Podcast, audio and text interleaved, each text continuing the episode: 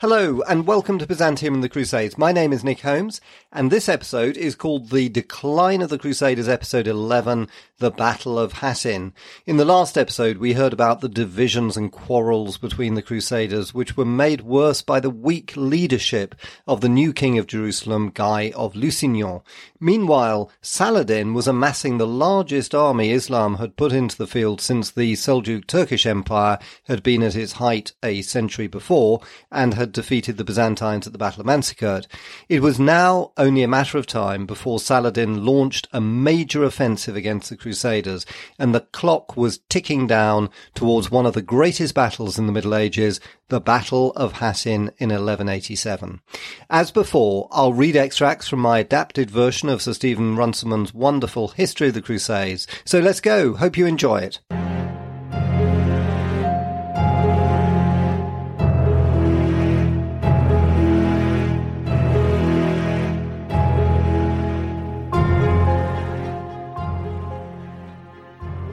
At the beginning of 1187, it looked as if there might be a civil war between the Crusaders, for the King of Jerusalem, Guy of Lusignan, who was the nominal head of all the Crusader states, was facing an open rebellion by the other two Crusader states, the Principality of Antioch and the County of Tripoli. Bohemond of Antioch had renewed his truce with Saladin. Raymond of Tripoli also made a truce for his county and extended it to cover his wife's principality of Galilee. At the same time, he secured Saladin's sympathy and promise of support in his aim of making himself king. Wise though Raymond's policy may have seemed to him, it was deeply treasonable. The king of Jerusalem, Guy, summoned his remaining vassals and marched north to Nazareth to reduce Galilee to submission before Saladin's attack should begin. Civil war was only averted by the intervention of Balian of Ibelin, who, when he arrived at the camp, roughly asked the king what he was doing. When Guy replied that he was going to besiege Tiberias, Balian pointed out the folly of his plan, for Raymond, with the Saracen help on which he could call, would have stronger forces than the king. Balian asked that instead he should be sent to talk to Raymond, but his appeal for unity had no effect on the Count, who would only submit to Guy if Beirut was returned to him. It was a price that Guy thought too dear, but as news came of Saladin's preparations for the coming war, Balian pleaded once again with the king for reconciliation with Raymond. You have lost your best knight in Baldwin of Ramla, he said, mentioning his brother with pride. If you lose the help and counsel of Count Raymond too, you are finished. Guy, usually ready to agree with anyone that spoke firmly to him, allowed Balian to go on a new embassy to Tiberias, together with Josias, Archbishop of Tyre, and the Grand Masters of the hospital and the temple. It was essential that the latter, Raymond's bitterest enemy, should be involved in any peaceful settlement that was made. The delegates, escorted by ten Hospitaller knights, set out from Jerusalem on the 29th of April 1187. They spent that night at Balian's castle of Nablus. There Balian had business to transact, so he told the Grand Masters and the Archbishop to ride ahead. He would pass the day there and overtake them on the morrow at the castle of La Feve in the plain of Esdraelon. Late in the evening of the 30th, Balian left Nablus with a few attendants, intending to ride on through the night, but he suddenly remembered that it was the eve of St. Philip and St. James, so he turned aside from the road at Sebastia, the Samaria of the ancients, and knocked at the door of the bishop's palace. The bishop was awakened and admitted him, and they sat talking through the night until the dawn came and Mass could be celebrated. He then said goodbye to his host and rode on his way. On the 30th 30th of April, while Balian was discussing business with his stewards and the Grand Masters were riding over the hills to La Feve, Count Raymond at Tiberias received an envoy from the Muslims at Banyas. Saladin's young son, Al-Afdal, commandant of the camp there, was told by his father to send a reconnaissance into Palestine and very correctly asked permission for his men to traverse the Count's territory in Galilee. Raymond, bound by his private treaty with Saladin, could not refuse the embarrassing request. He only stipulated that the Muslims should cross the frontier after daybreak on the morrow and return before dark, and that they should do no harm to any town or village in the land. He then sent messengers round all his fief to tell the people to keep themselves and their flocks within the walls for the whole day and to have no fear. At that moment he heard of the coming of the delegation from Jerusalem. Another message was sent out to give it the same warning. Early in the morning on 1st of May, Raymond watched from his castle the emir Kukburi, and 7,000 Mamelukes ride by. About the middle of that morning, Balian and his company arrived at La Fève. From afar, they had seen the tents of the Templars dressed below the walls, but when they drew near, they found that they were empty, and in the castle itself there was silence.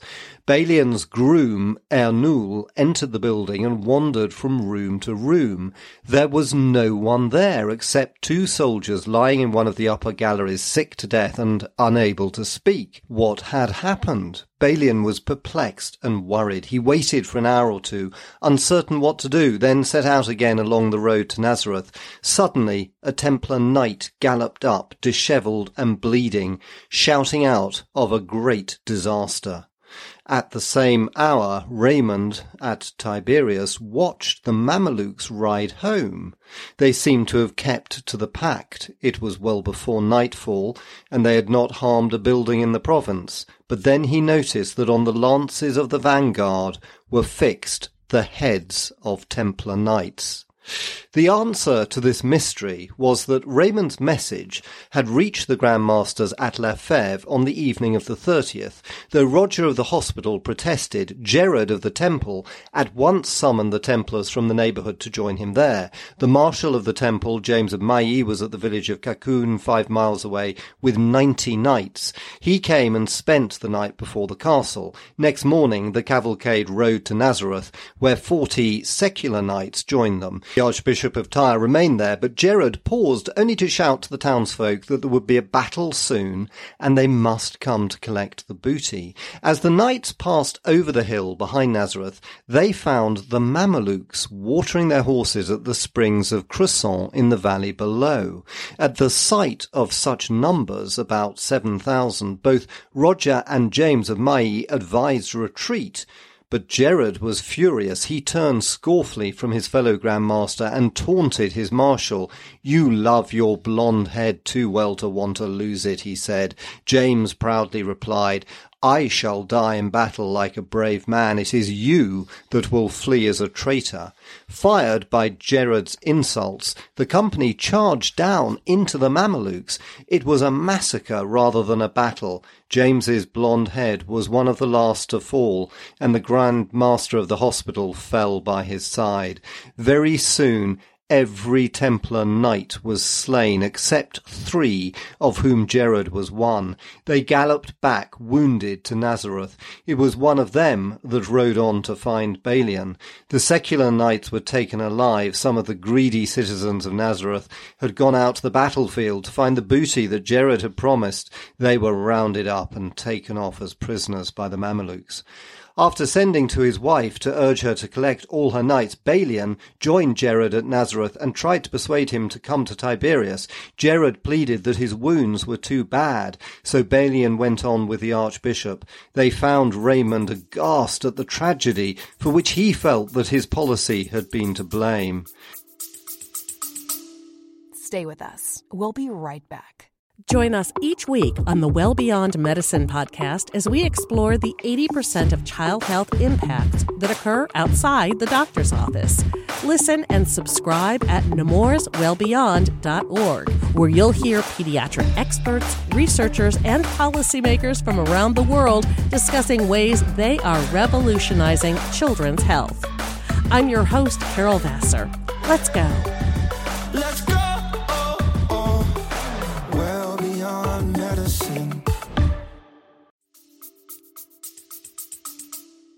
And he was right. He gladly accepted Balian's mediation and annulled his treaty with Saladin. He then rode south to Jerusalem and made his submission to the king. Guy, for all his faults, was not vindictive. He gave Raymond a cordial welcome and even apologized for the manner of his coronation.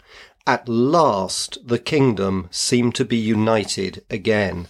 It was as well, for Saladin was known to be gathering a great army across the frontier in the Hauran. In May, while the host was assembling from all over his empire, he had made a journey down the road towards Mecca to escort a pilgrim caravan in which his sister and her son were returning from the holy city, to be sure that Reynald of Chatillon would not try another of his bandit raids. Meanwhile, troops poured in from Aleppo and Mosul and Mardin until his army was the largest that he had ever commanded.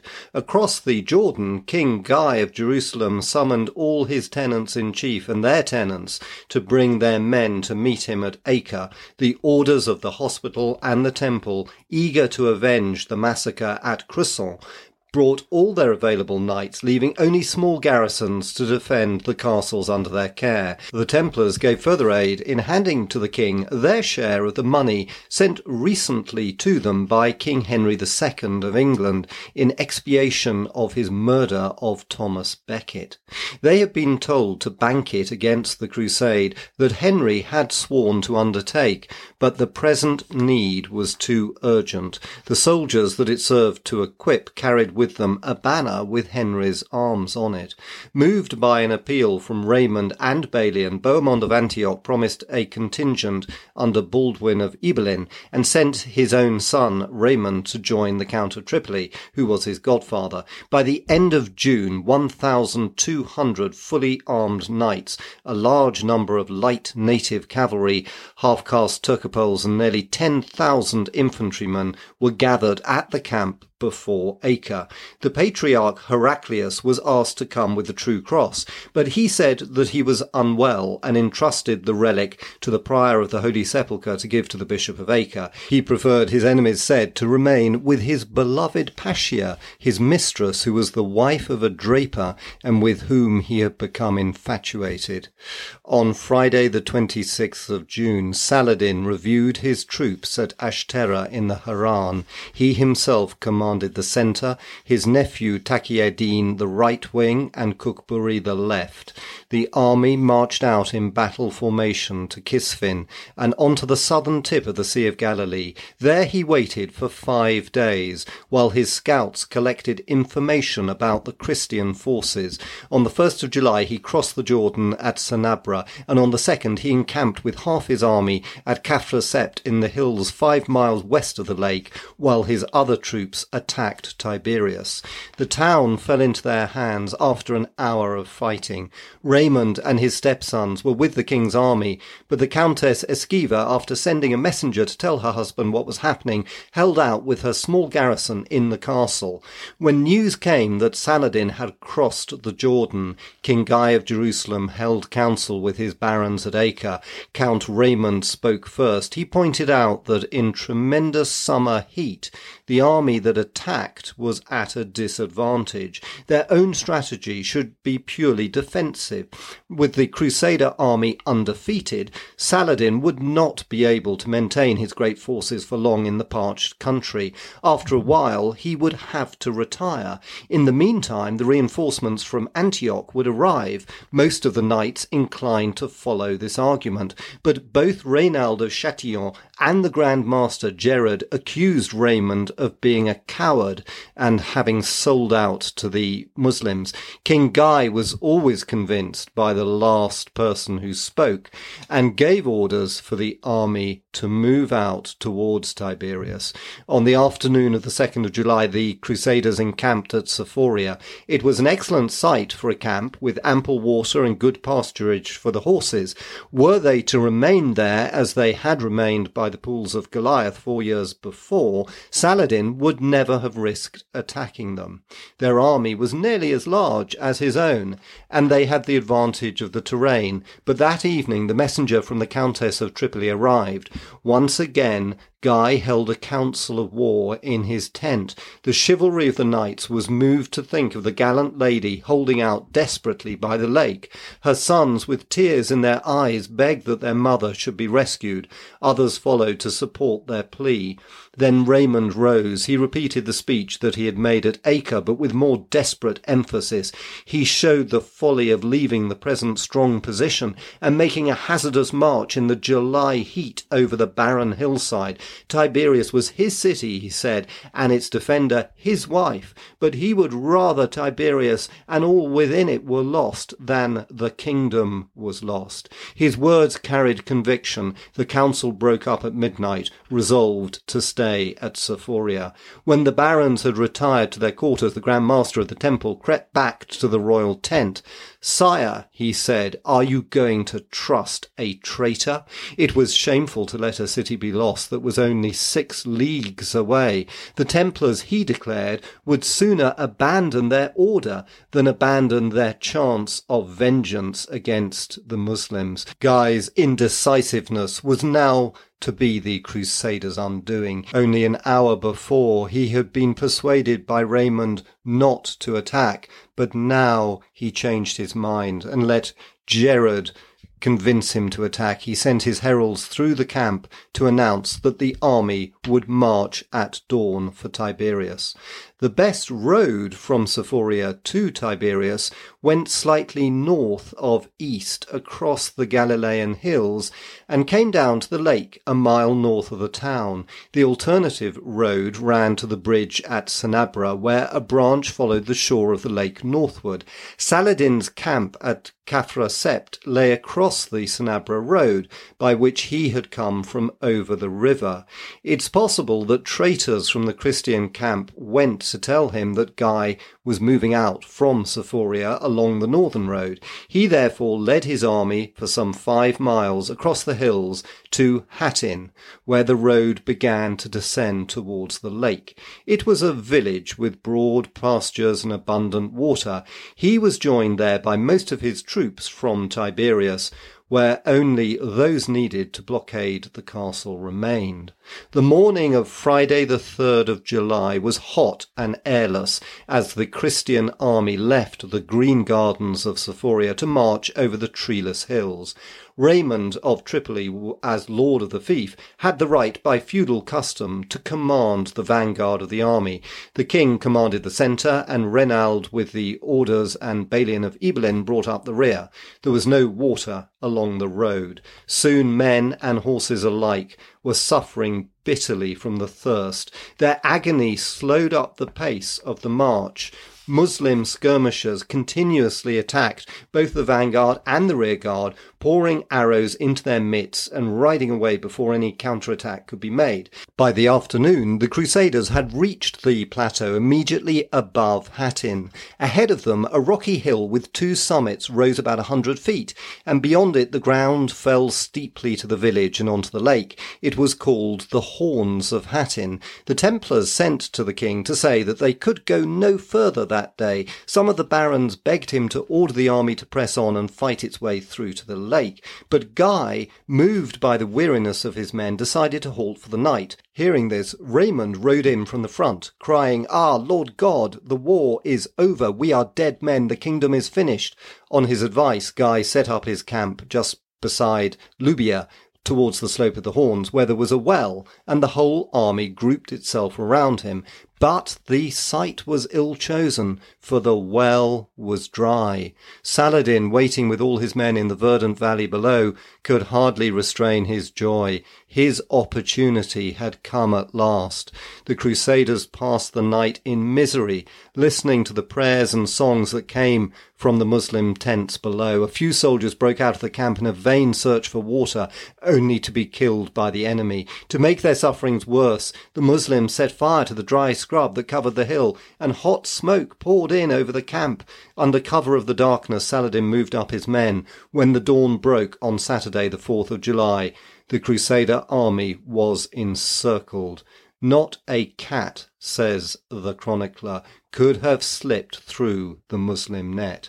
The Muslim attack began soon after daybreak. The Christian infantry had only one thought water. In a surging mass, they tried to break through down the slope towards the lake, gleaming far below. They were driven up a hillock, hemmed in by the flames and by the enemy. Many of them were slaughtered at once, many others were taken prisoner, and the sight of them as they lay wounded and swollen mouths was so painful that five of Raymond's knights went to the Muslim leaders to beg that they might all be slain to end their misery.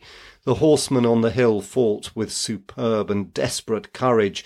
Charge after charge of the Muslim cavalry was driven back with losses, but their own crusader numbers were dwindling. Enfeebled by thirst, their strength began to fail them. Before it was too late, at the king's request, Raymond led his knights in an attempt to burst through the Muslim lines. With all his men he bore down on the regiments commanded by Taki ed-Din, but Taki opened his ranks to let them through, and then closed up again behind them. They could not make their way back again to their comrades, so miserably they rode from the battlefield away to Tripoli. A little later, Balian of Ibelin and Reynald of Sidon also broke their way out. They were the last to escape. There was no hope left now for the Crusaders, but they still fought on, retiring up the hill to the horns of Hattin. The king's red tent was moved to the summit, and his knights gathered round him. Saladin's young son, Al-Afdal, was at his father's side, witnessing his first battle. Many years afterward, he paid tribute to the courage of the Franks. When the Frankish king had withdrawn to the hilltop, he said, his knights made a gallant charge and drove the Muslims back upon my father. I watched my father's dismay. He changed colour and pulled at his beard, then rushed forward, crying, Give the devil the lie. So our men fell on the enemy who retreated up the hill. When I saw the Crusaders flying, I cried out with glee, We have routed them. But they charged again and drove our men back again to where my father stood. Again he urged our men forward, and again they drove the enemy up the hill. Again I cried out, We have routed them. But my father turned to me and said, be quiet. We have not beaten them so long as that tent stands there. At that moment the tent was overturned. Then my father dismounted and bowed to the ground, giving thanks to Allah with tears of joy. The Bishop of Acre had been killed in the battle. The holy cross which he had borne into battle was in the hands of the infidel. Few of the knight's horses had survived. When the victors reached the hilltop, the knights themselves, the king amongst them, were lying on the ground, too weary to fight any more, with hardly the strength to hand their swords over in surrender. Their leaders were taken off to the tent that was erected on the battlefield for the Sultan. There Saladin received King Guy of Jerusalem and his brother the Constable Amalric, Reynald of Chatillon, and his stepson Humphrey of Toron, the Grand Master of the Temple, the aged Marquis of Montferrat, the lords of Jebail and Botron, and many of the lesser barons of the kingdom. He greeted them graciously. He seated the king next to him, and seeing his thirst, handed him a goblet of rose water, iced with the snows of the mountain of Hermon. Guy drank from it and handed it on to Reynald of Chatillon, who was at his side. By the laws of Arab hospitality, to give food or drink to a captive meant that his life was safe. So Saladin said quickly to the interpreter, Tell the king that he gave that man drink, not I. He then turned on Reynald of Chatillon, whose impious brigandage he could not forgive, and reminded of him of his crimes, of his treachery, his blasphemy, and his greed. When Reynald of Chatillon answered truculently, Saladin himself took a sword and struck off his head. King Guy trembled, thinking that his turn would come next. But Saladin reassured him. A king does not kill a king, he said, but that man's perfidy and insolence went too far. He then gave orders that none of the barons was to be harmed, but that all were to be treated with courtesy and respect during their captivity. But he would not spare the knights of the military orders, save only the Grand Master of the Temple a band of fanatical Muslim Sufi warriors had joined his troops. To them he gave the task of slaying the Templar and Hospitaller prisoners. They performed it with relish. When this was done, he moved his army away from Hattin, and the bodies on the battlefield were left to the jackals and the hyenas. The prisoners were sent to Damascus, where the barons were lodged in comfort, and the poorer folk were sold in the slave market. So many were there that the price of a single prisoner fell to three dinars, and you could buy a whole healthy family, a man, his wife, his three sons, and his two daughters, for eighty dinars the lot. One Muslim even thought it a good bargain to exchange a prisoner for a pair of sandals. Crusaders had suffered disasters before. Their kings and princes had been captured before, but their captors then had only been petty lords out for some petty advantage. On the horns of Hattin, the greatest army that the Crusader kingdom had ever assembled was annihilated. The Holy Cross was lost, and the victor, Saladin, was lord of the whole Muslim world.